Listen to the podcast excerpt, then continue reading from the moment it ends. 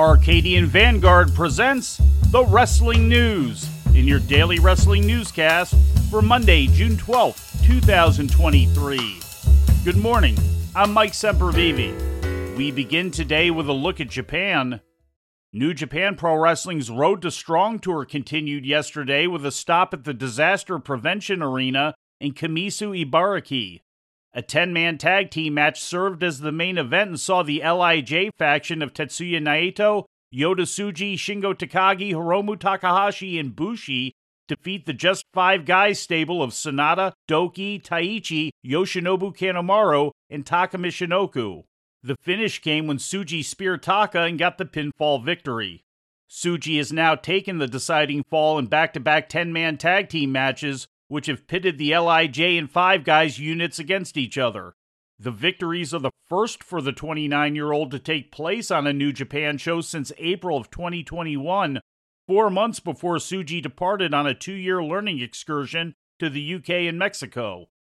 New Japan's decision to radically overhaul their upcoming G1 Climax tournament has received some pushback in the form of Tetsuya Naito, in an interview with Tokyo Sports that was published today, Naito disagreed with the G1 involving a record 32 participants, as well as the decision to reduce the time limits during tournament matches, stating, quote, I can't agree with the current direction, end quote. A two time winner of the G1, Naito implied during the interview that New Japan's roster was not warned ahead of time about the decision to reduce match length and questioning the need for fundamental changes, saying, quote, I feel that if we increase the number of people and reduce the time, we are doing the wrong thing. End quote. Naito noted that the original G1 climax in 1991 had only eight wrestlers involved, adding, quote, It might be good in the sense of giving various players a chance, but the image of the G1 climax in me is the strongest warrior deciding match where only selected players can participate. End quote. All Japan Pro Wrestling made their way to the Big Palette in Koriyama, Fukushima on Sunday as the company's Dynamite Series tour continued. The main event saw Kento Miyahara and Yuma Anzai knock off All Japan Triple Crown World Champion Yuji Nagata and Yutaka Yoshie after Anzai pinned Yoshie. Anzai will challenge Nagata for the Triple Crown coming up this Saturday in Ota City. Days after teaming with Kazuchika Okada and Kenoh in the main event of the multi promotional All Together Again show, Yuma Aoyagi of All Japan pinned Pro Wrestling Noah's Manabu Soya during Sunday's penultimate bout. Two title matches also took place during yesterday's show. ATM Black Menso Ray and Takao Mori defeated Black Tiger, Gorgeous Mitsuno, and Aizawa number one to retain the All Japan TV Trios title.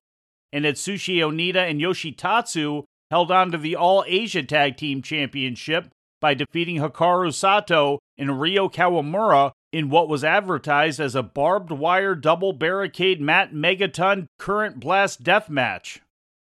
The Sendai Girls promotion ran Shinjuku Face in Tokyo on Sunday, which featured two title matches to close the show. In the main event, Asuka, who also wrestles under the name of Veny, defeated Manami to make the second defense of the Sendai World title. Asuka's victory followed Chihiro Hashimoto and Yu putting down Mika Iwata and Miyuki Takase to retain the Sendai World Tag Team Championship, which was also their second defense. Turning to Mexico, in the main event of CMLL's weekly show inside Arena Mexico yesterday, Dr. Karonte won and Místico defeated Atlantis and Atlantis Jr. to advance to the finals of the Copa Dinastia tournament.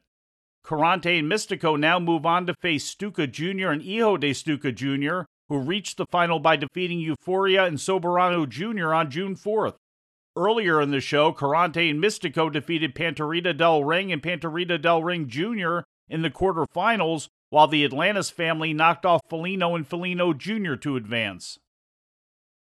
And on the independent scene, H2O ran their 7 effing years anniversary show on Sunday from their wrestling center in Williamstown, New Jersey. Manders retained the H2O heavyweight title for the eighth time, defeating Gigi Everson. In a four way match, Brandon Kirk outlasted Bam Sullivan, Jimmy Lloyd, and Marcus Mathers to retain the Danny Havoc Memorial Hardcore title. And in the main event, Neil Diamond Cutter defeated Matt Tremont. And before we leave you today, We'd like to remind you that however you consume your content, you can find the wrestling news 24 hours a day and 7 days a week across social media. On Twitter, follow us at Wrestling News AV. Our Facebook page is also Wrestling News AV. The wrestling news can also be found on the Arcadian Vanguard YouTube page. And for those who utilize Amazon Echo devices, just tell Alexa to play the Wrestling News podcast.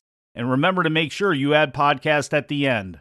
Once again, for daily updates, breaking news, and more, follow the wrestling news across social media. And that's the news for today. If anything happens, we will be here to tell you about it.